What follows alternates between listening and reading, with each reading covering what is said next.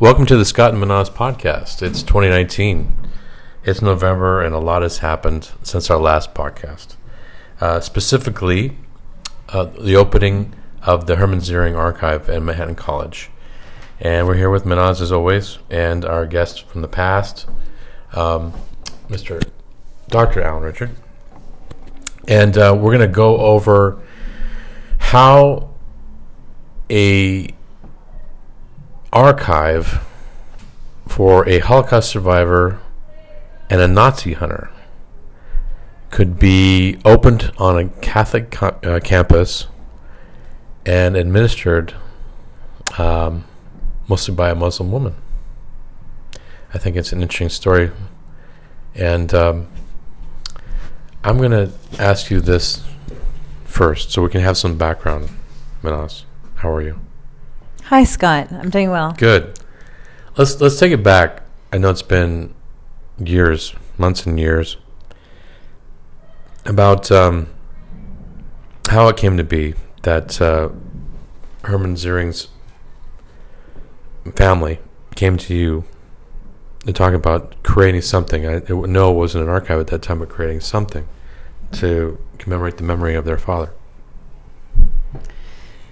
Um, actually, the story is kind of interesting. Um, Debbie Ziering, who is the daughter of Herman and Leah Ziering, um, contacted me, called me on the phone in my office, and said she had a bunch of books to donate to the center. Her father was a survivor. Would I would like them? And I said yes. Um, especially since he was a survivor, I was just interested, and so she brought the books over. She was an hour late, and then I felt compelled to call her and thank her because some of them were really good books and then we had lunch, and then she started talking. We got getting to know each other, and then she said, "Well, you know, I have a box. Would you like to see it? I'm cleaning out my basement." So I said, "Yes." You never say no to a box, Right. especially in, in, in my line of um, work. And then the first box she bought had, you know, cables from 1942 and 43, um, some Nazi hunting papers, the Churchill letter from 1943 uh, written as a response to Lady Reading, who was uh, a very famous woman who had converted to Judaism and did a lot for women uh, during the 1940s. And so I told her it was very interesting, and then I uh, spoke to you, Scott, Yeah. and a colleague, uh, a friend of ours, Lewis, and Alan, and um, I think shortly after that, I did a little PowerPoint from my board and said, you know, we should do something about these papers because she's interested in giving it to us for education. And then she kept bringing in boxes. Then I had Alan here working with me, and then we basically created an archive and exhibit space. So, what does it mean actually to be a, a, a Nazi hunter? I mean, I'll, I'll ask Alan this. It, it could mean a lot of different things. Um, and, and the term has been used to mean everything from, uh, you know, the, the Mossad hunting somebody down and executing them Right, I've seen to, this in movies. to, uh, um, uh, to someone like Simon Wiesenthal, who is who's, who has these these has all of these papers tracking people down and and and feeding information to the press so that so that the the, the former Nazis who are in hiding get exposed uh, to try to bring them to justice and even something like uh, Herman Ziering who who worked behind the scenes very quietly Well, I was going to ask, Uh, what what support did Herman have towards this goal of hunting Nazis? Did he have any support, or did he do it on his own? he really was the support. Um, to the degree that he had support, it was uh, the Society for the Survivors of the Riga Ghetto, and then later on, he cajoled the ADL into uh, uh, being supportive of this, and um, eventually that became uh, um, in the form of the, the their uh, war crimes uh, unit. Um, which uh, I've been told um, by people who were there at the time that um, that this was uh, really at Herman's instigation. Everything from you know choosing who would run that to to uh, uh, directing it to all of that. Is there any um, center like this, Mehnaz? I mean, dedicated to, if nothing, if not to, uh, obviously there are lots of archives dedicated to survivors, but you know, to this idea of a Nazi hunter, is there anything like this out in the world? Well, I mean, one of the most uh, famous Nazi hunters that we know of is Simon Wiesenthal. Um, hang on, can you? I'm sorry, I'm going to take a little break. Alan, can you just go up and tell them to stop screaming? We're recording something. So, I mean, Simon Wiesenthal uh, was a famous Nazi hunter. He spent a lot of time in Canada and, I mean, all of North America trying to indict Nazis. And I, I think one of the things that, you know, maybe Alan should have mentioned is that when Herman was a young boy and he had to wear a Jewish star and he was already, um, we're talking about after the Nuremberg laws, so we're talking about 19, post 1935, he got in line to go see a movie, and the movie was on Jewish propaganda. He took his star off and he he stood around and he pretended to be German. Right. And he wanted to go see the the propaganda and then he I think that kind of lit up something in his mind that he was going to fight this stereotype and he did of course was not you know a rat and poisonous and and you know a disease of culture which is what the movie was about and I think that compelled him and some some kids, when they were younger, like Wiesenthal and like Ziering, had this idea that they were going to be bringing justice. That these people who horrifically murdered thousands of people in pits and with guns and in ov- ovens and gas chambers through forced labor needed to be taken to justice and well, that's to qu- stop that's, this. That's an interesting question, uh, interesting thought because you know, five thousand plus years of Judaism, I'm sure there's no way they could have uh, anticipated something like Shoah. But how does um, something like uh, Nazi hunting and, and tracking down Nazis align with um, Jewish mindset, Jewish traditions, or does it? yeah, I mean, in Judaism um, I mean, is this a mitzvah? Look, yeah, of kind or no? It's a mitzvah, but you know, more importantly, I mean, when I teach world religions, one of the things I do when I do comparative religions, say I'm doing Judaism, Christianity, and Islam, I say the the the Jews were about justice. Right. All of their commandments are about justice and ethics. Tikkun olam is for bringing justice to the world, um, to mending things, to mending things. Um, the idea of the promised land in Judaism is also different from the Christians and the Muslims. And then I say Christianity was about love and grace.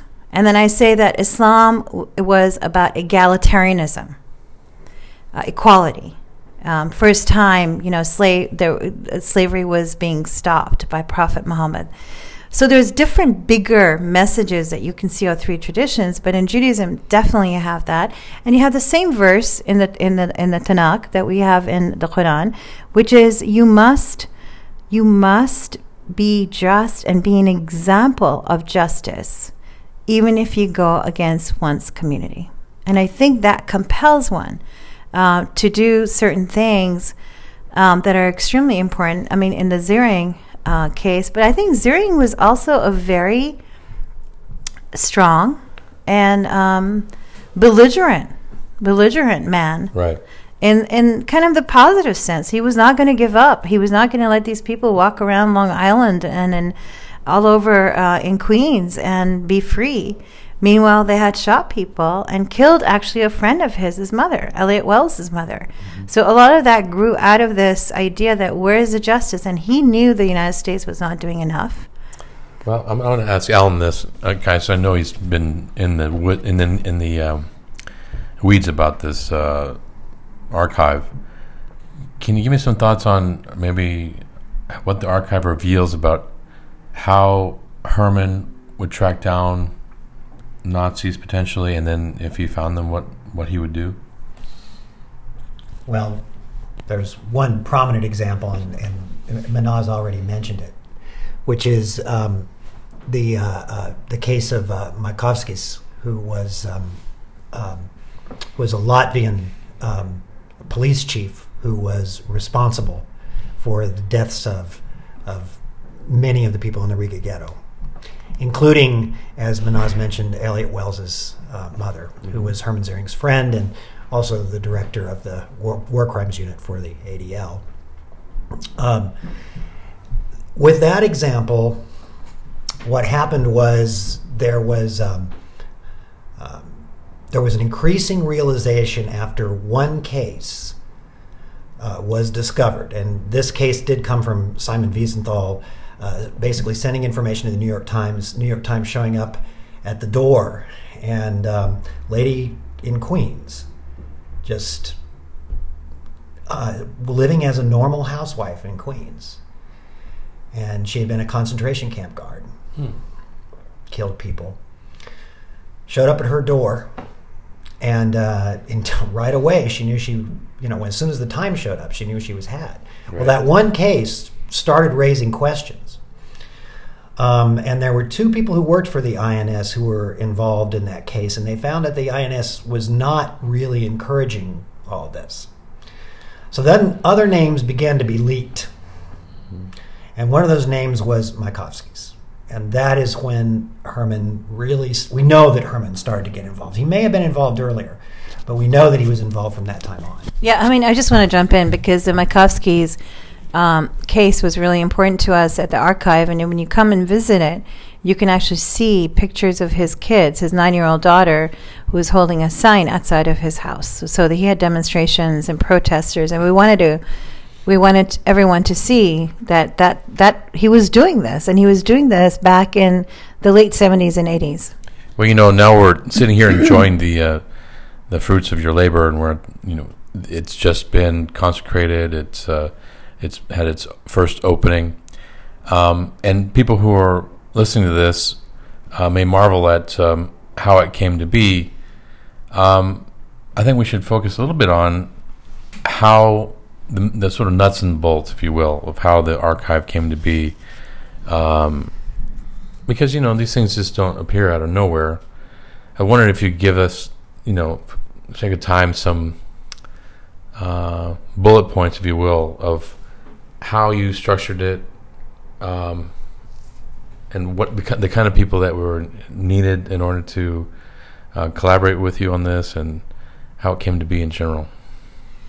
Sure. I mean, I, you know, you have to have an institution, which right. Manhattan College was very supportive, and so they agreed to give me a space. Um, I had a vision for the space to be an exhibit and archive, um, but kind of a mini museum, and then have also other archives. Then I had Alan, uh, Dr. Richards, work with me over two summers doing research on him through his papers. Um, so we would work together every, you know, those two summers straight.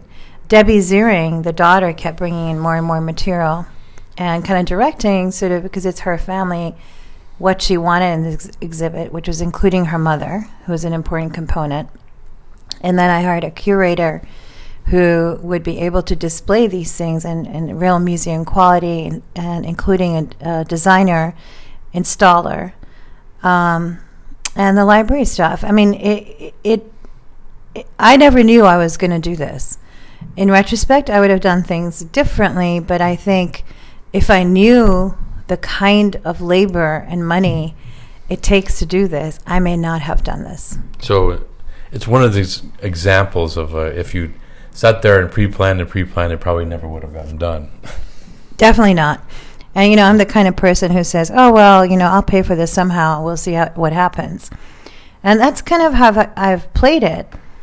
But you know, I've also had surprises along the way um, that I didn't expect. So there are a lot of challenges. Um, there's a lot of excitement. There's a lot of patience. You have to work with different people, especially me. Um, sometimes friends you know, and you may have difficulty with friends. You build relationships, the college, you get disappointed. Um, and sometimes you're really pleasantly surprised. So I think it's it's it's like a life experience. Yeah. Um, but I I really feel very lucky that I've really developed a lot of skills that I would not have otherwise. Well, in the few minutes we have left, how do you see the center being used? Going forward?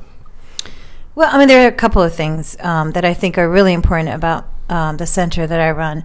One is, um, of course, the archive um, in terms of Herman Ziering and Nazi hunting, um, getting scholars here studying him, um, maybe expanding the center to be more of a Nazi hunting center. There's nothing like it actually nationally or internationally. The second aspect, which I think is super important too, which which which is also very interesting, is education for Muslims on the Holocaust. I want to expand that vision. I want to build curriculum. I want to have Muslim scholars coming.